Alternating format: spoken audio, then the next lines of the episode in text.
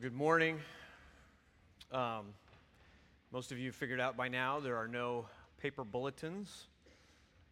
Technology is great when it works, and when it doesn't work, we wonder how we got along without it. But um, for those that really like to take notes, if you want some scrap paper to write on, we've got some half sheets, and I know some folks got those as they came in.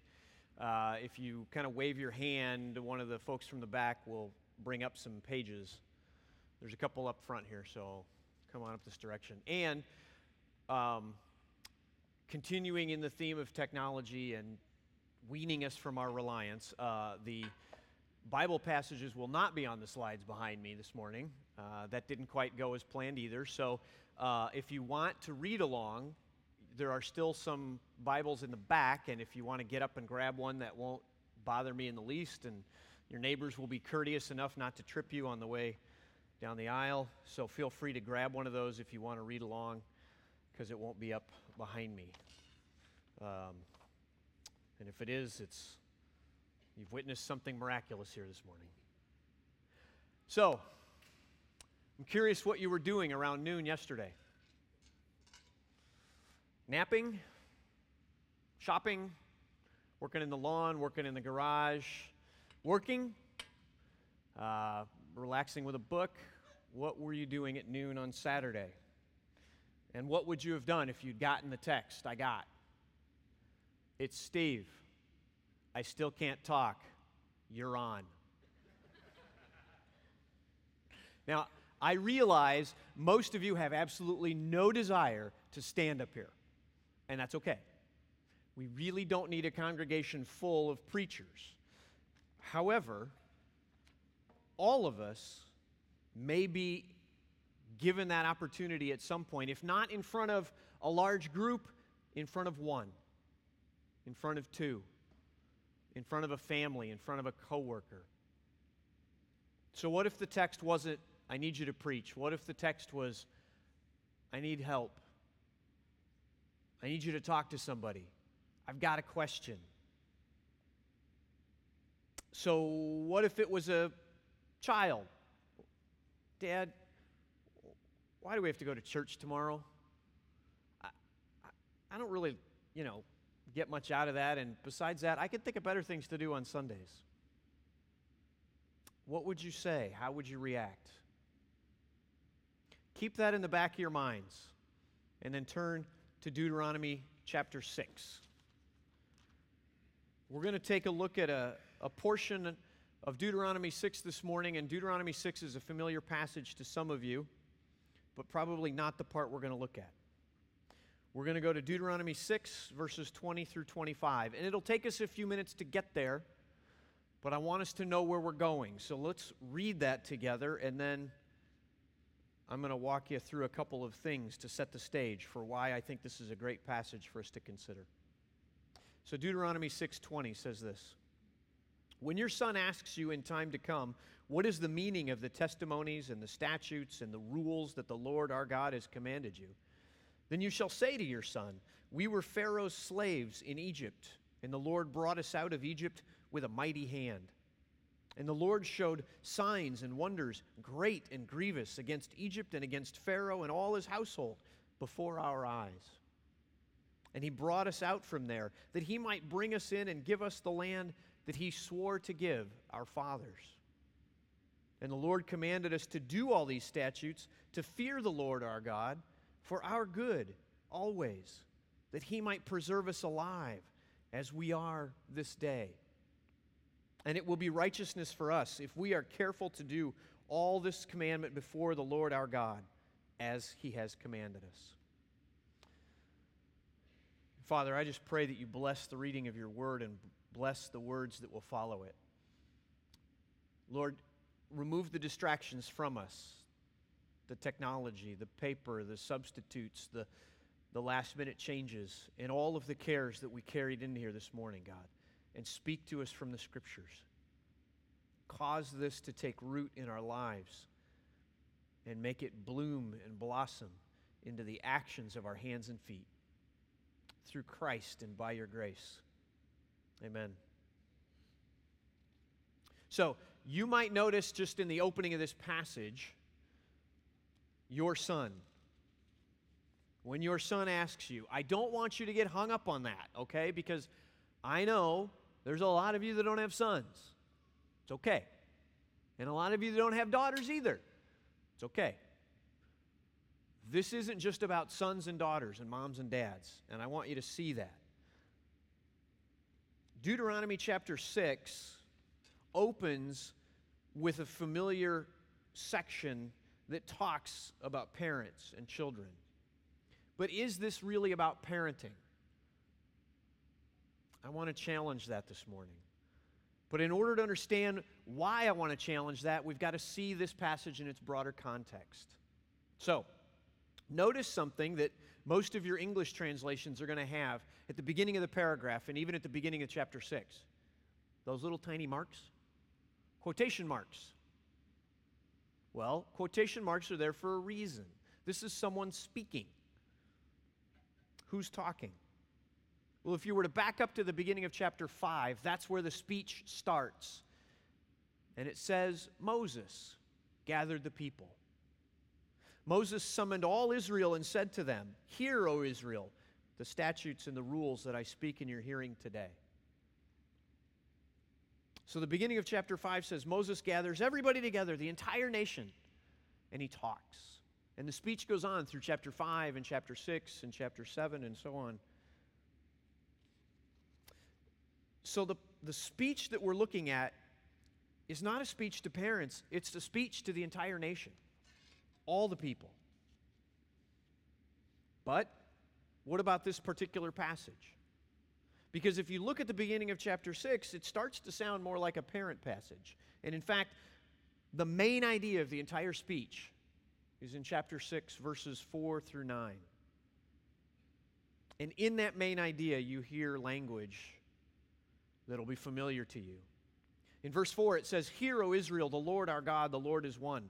You shall love the Lord your God with all your heart, with all your soul, with all your might. And these words that I command you today shall be on your heart. And in verse 7, here's our parenting passage You shall teach them diligently to your children, and shall talk of them when you sit in your house, and when you walk by the way, and when you lie down, and when you rise. You shall bind them as a sign on your hand, and they shall be as frontlets between your eyes. You shall write them on the doorposts of your house and on your gates. So, I'm an observant guy. I can stand up here and look around and go, huh, there's more than just parents here.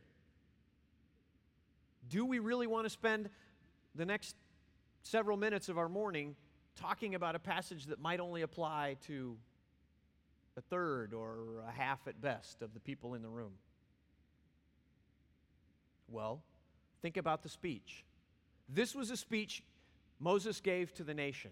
And if he thought it was worth talking to everybody in Israel about this topic, I would suggest it's probably worth us spending just a few minutes of our Sunday morning. The entire nation men, women, children, husbands and wives, and sons and daughters, but widows and orphans and servants and everybody in every station heard his words. I would submit that not even Deuteronomy 6 is meant just for parents, although it's meant for parents, not just for parents. And I would not be alone, in my opinion. I've got a good 4,000 plus years of Jewish history to back me up. I'm willing to stand on that. For thousands of years, the Jews have used this passage, Deuteronomy 6, 4 through 9, as one of the cornerstones of their faith and teaching. I don't have time to go into all of it and to give you all that history, but if you're curious, you can look. Um, the word Shema, you may have heard it. S H E M A, Shema. You can look that up and you can see how this has been the cornerstone of the Jewish teaching for generation upon generation upon generation.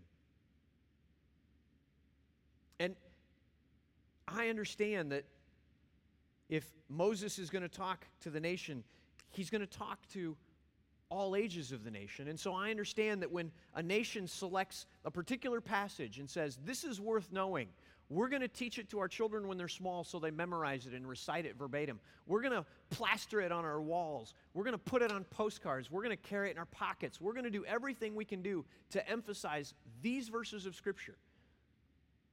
It's worth paying attention to. And look real close at verse 7, that parenting passage. Yes, it says we're to teach our children. It says that we're to teach, but it also says that we're to talk. We're to talk when we walk and when we lie down and when we rise up and when we do anything.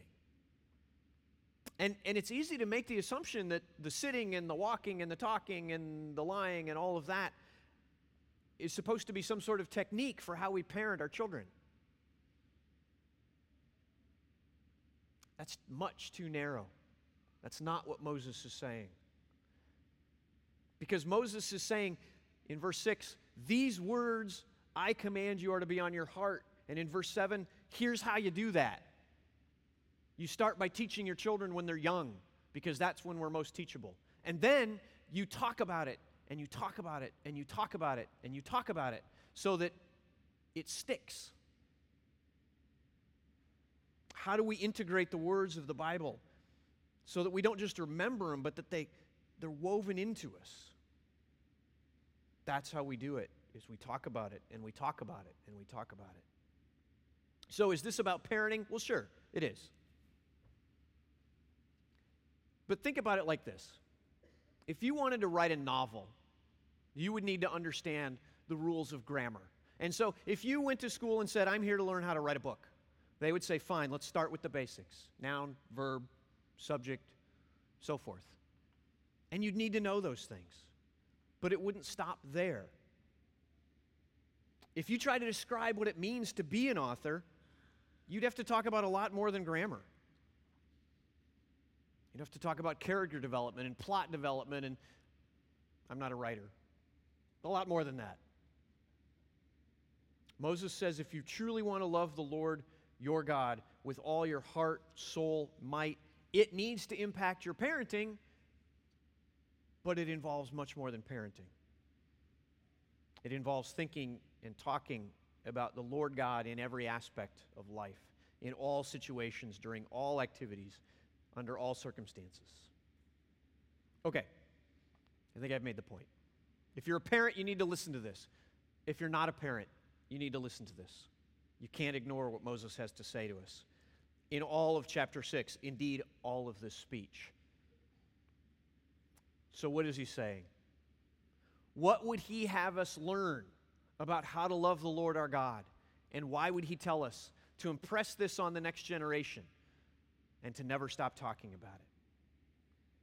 So, let's dive into the real meat of what I'd like to, to talk about this morning. Verse 20. When your son asks you in time to come, What is the meaning of the testimonies and the statutes and the rules that the Lord our God has commanded you? Then you shall say to your son, Okay, I know. We just talked about this, right? I just said this isn't about parenting. Why are we talking about a son? Well, consider the question that Moses poses to us in verse 20. What is the meaning of the testimonies and the statutes and the rules that the Lord our God has commanded you? Now, think about this. I have five children of my own, and I've been involved with many of your children and a lot of others. I can't think of any time in my adult life when a child, mine or anyone else's, has come up and said, Father, what is the meaning of these statutes and rules? What kid talks like that? They don't. But I understand Moses is speaking to a nation. This is the leader of their world, so to speak, giving a speech. And so he has to say things in a certain way, and he's very formal in the way he does it. What's this question all about? What is the meaning of these statutes and rules that the Lord our God has given us? Three letters W H Y. Have you ever heard a child say that? Why? Son, you need to clean your room. Why? We need to go to church. Why? You need to know this Bible passage by next week. Why?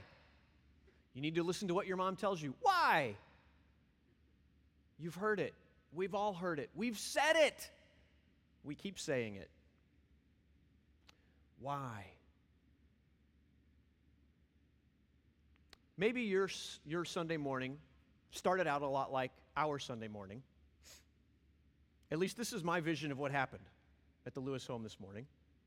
Walk into my child's room, open the curtains ever so slightly, just to let the rising sun come into the room.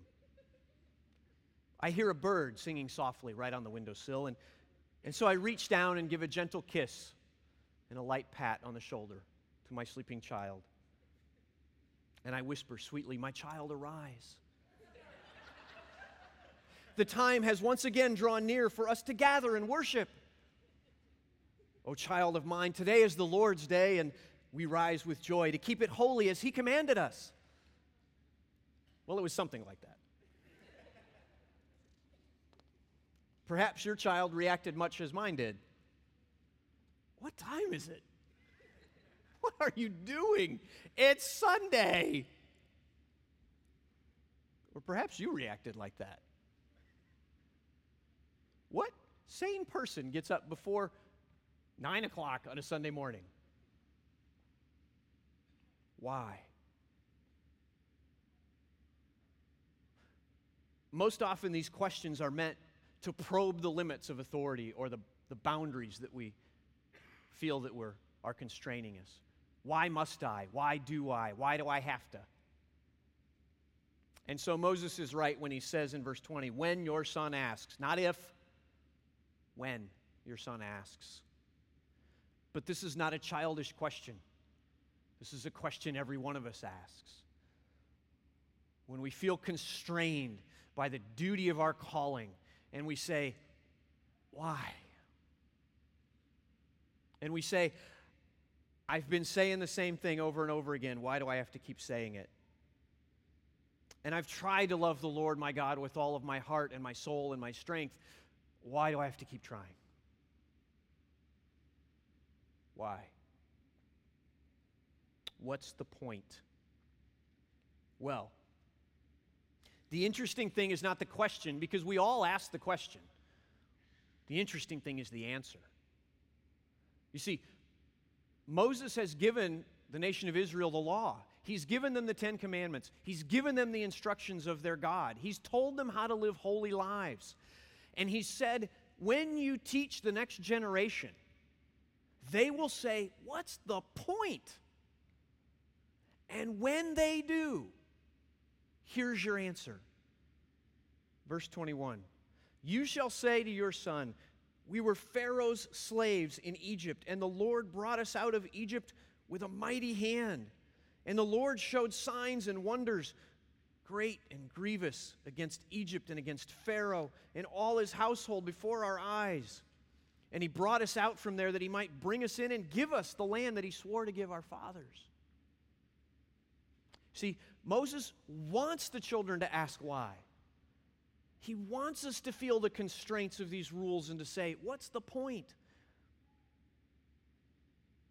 And then he wants the people to respond with a testimony of the work that God has done. Consider what these people had witnessed. These were the Jews who had lived in Egypt. Many of the people he was talking to were children when the nation was drawn out of Egypt. But they had seen how brutally their people were treated. They knew family members that had died. They knew what it meant when the men went off early in the morning before daybreak for another day of making bricks out of mud and straw. Look at the end of verse 22. Before our eyes, they saw what God did to intervene on their behalf. They saw the Nile River turn to blood.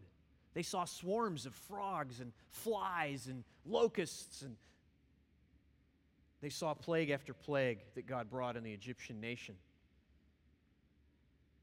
And mostly, these people knew what it was like to huddle inside as death incarnate swept over the land. They knew what it was like to pray that the blood of the sacrificial lamb on the doorpost would protect them. And they knew what it was like to hear the screams of the Egyptians as their firstborn were taken. All to show the power of one true God to a hard hearted king. And why? Verse 23 He brought us out that he might bring us in and give us the land that he swore to give his fathers. Moses knew that these children would learn the rules of their nation and they knew they would question them.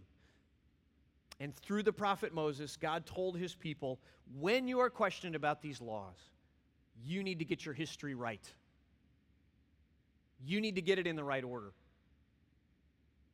God did not send Moses to Egypt with the tablets. He could have. Moses could have shown up with the book of the law and said, If you do these things, God will save you. He'll deliver you, and here's the list. Don't get your history backwards. God saved his people. He brought them out of slavery through the Red Sea, wiped out the armies that were chasing them. And when they could rejoice at the deliverance of their God, he said, And here's how I want you to live for your sake and my name's sake. Get your history right. Here's my law obey it and you will live. Listen to me and you will prosper. But this is not about a cruel, heartless God imposing his restrictions on us. No. Had God not intervened, we would have nothing but temporary earthly pleasures. And God's not denying us temporary earthly pleasures. He's saying, don't waste your time. I've given you joy everlasting. And in verse 24, the Lord commanded us to do these statutes to fear the Lord our God for our good, that he might preserve us alive as we are this day. And it will be righteousness for us if we are careful to do all this commandment before the Lord our God as he has commanded us. These laws are not given to weigh us down, they are not given to frustrate us, they're given for our good by the God who first delivered us. Because God rescues his people, they can know that what he is telling them is for their good. And you see the conclusion in verse 25. God provides a means of righteousness for his people. Now, okay, all that's well and good for Moses and the nation of Israel. That was thousands of years ago. And we've been through the history of the Old Testament and the New. The Savior has come, He was Jesus. We know that things are different. What does this mean for us sitting here, Sycamore, Illinois, USA? Look at the testimony of Israel. Look at the message and consider your own. What do we have to offer? And remember, the, the audience to whom Moses spoke was the nation. This was not to parents and children.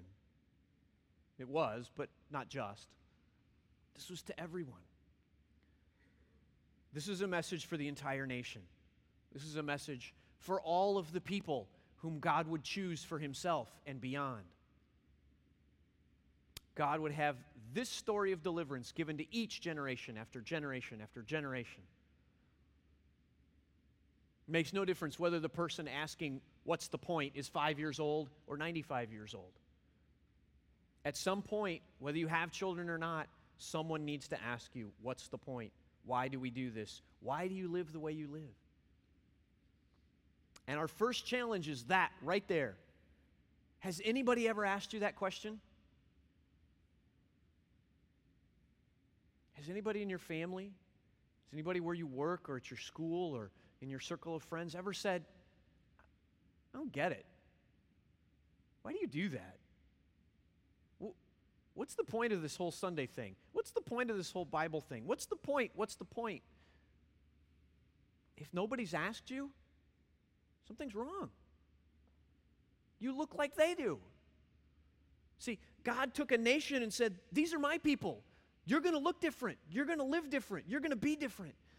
God saves. And for those of you who are saved, you need to look different. You need to smell different. And if you don't, something's not right.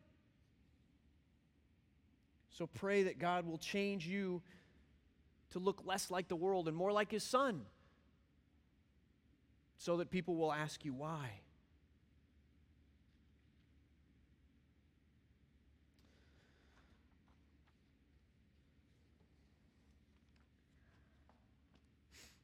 So, do we look like God's people? That's our first challenge. And if we don't, we need to. But our second challenge is probably more obvious. If we do look like God's people and we are asked this question, why? What's our answer? Are you ready to give an answer for the hope that lies within you? That's our calling. All of us have given, been given that charge. You don't have to be a preacher, you could be anything. You can be a child. If you know Christ, your calling is to be able to give a defense for what you believe. You could be unemployed. You could be retired. You could be a mom. You could be a stay at home dad. You could be a window washer or an insurance salesman or a congressman. It doesn't matter whether you're a preacher or not. What matters is did God deliver you? And can you talk about it? See, in ancient Israel, the answer was we were delivered from slavery in Egypt. This was a miraculous work of God, and we saw it. Now, I don't know anybody in this room who's been a physical slave. I suppose it's possible. It's not likely. But I do know that everybody in this room has been enslaved. Because Scripture tells us that we are slaves to sin before God intervenes and sets us free by faith. So, what enslaved you? How had your eyes been blind to your selfishness, to your greed, to your anger, to your lust, to your self righteousness, to whatever? And did God deliver you? Is God delivering you? And do you have a testimony of that? Do you understand what it means to be delivered by this amazing God that we serve? And do you understand that when you were a slave, you were powerless to save yourself, but God showed you infinite love and mercy by plucking you out of that slavery? He raises us up to be sons and daughters of a king and giving us a life we could never achieve on our own. That needs to be our testimony. As amazing as it sounds that God would deliver an entire nation and millions of people from slavery into freedom, we have an even more amazing testimony that God would give life to these dead bones. So, your phone buzzes, your email beeps, whatever. You get the call. Somebody's sick the pastor, small group leader, or just a friend. Maybe it's not a text. Maybe it's not a phone call. Maybe it's the sigh and the lowered head of somebody sitting across from you on the couch or in the living room. Doesn't matter how the call comes. The point is, the question is there.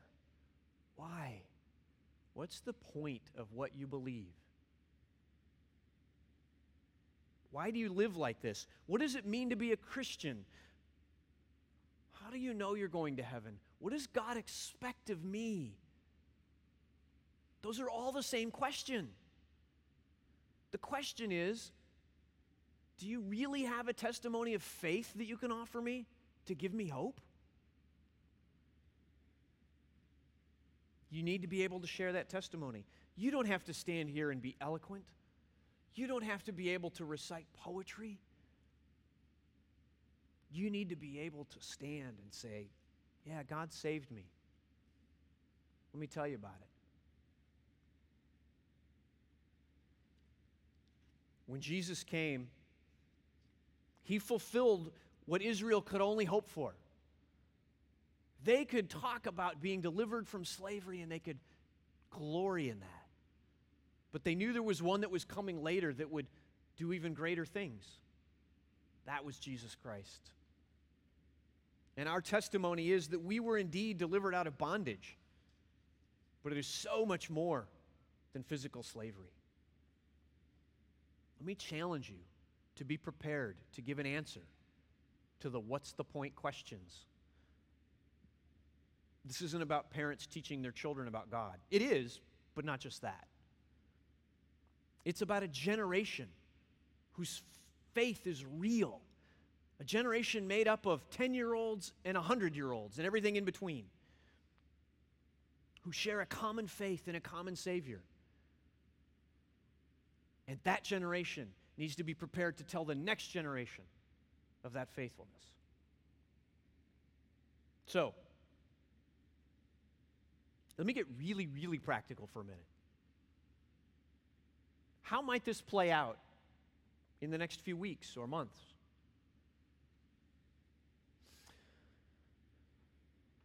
You just heard Michael talk about this connections hour that's getting launched. Okay? And this isn't a sermon about coming to Connections Hour. This is a sermon about the faithfulness of God to save through Christ. But you're going to have some opportunities. Our leaders didn't call this Sunday school because this isn't meant to be another class for you to go and sit and take notes and leave. It's Connections Hour. It's meant to connect us to one another because that's how God designed His church to work. And it's how God intended for this generation to take this message to the next generation is by connecting together. It's the unity of the brothers and sisters in Christ that will show the world the glory of God. So, connect to one another, connect to family, connect to the body, but connect to the community, connect to non believers. And in all of this, be ready to answer why. So think about a couple of things with me. And just in the last few minutes and, and before we wrap up, I just want to throw out some ideas. How can you actually connect? And how can this Connections Hour concept be useful in this idea of taking what you know and what has saved you and giving it away to the next generation? Now, I'm feeling a little bit like Moses, very little. But I'm not giving you the law to tell you this is how you must live, or this is how you must come to church, or this is how you must worship. Okay? Get your history straight. God delivered you. What comes next are ways you can live out that testimony of faith. And these are just my ideas. Think about them. And if they're helpful, use them. Number one, Get here early. See, most of us are used to having from 10:45 or 11 o'clock until 11:30 or 12 o'clock to hang around if we want to.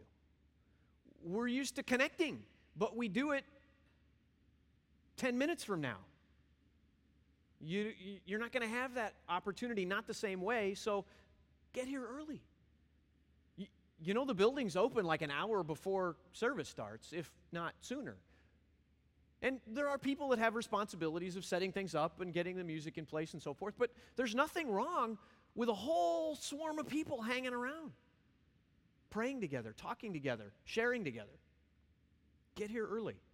Make connections and do it before things start. Number two,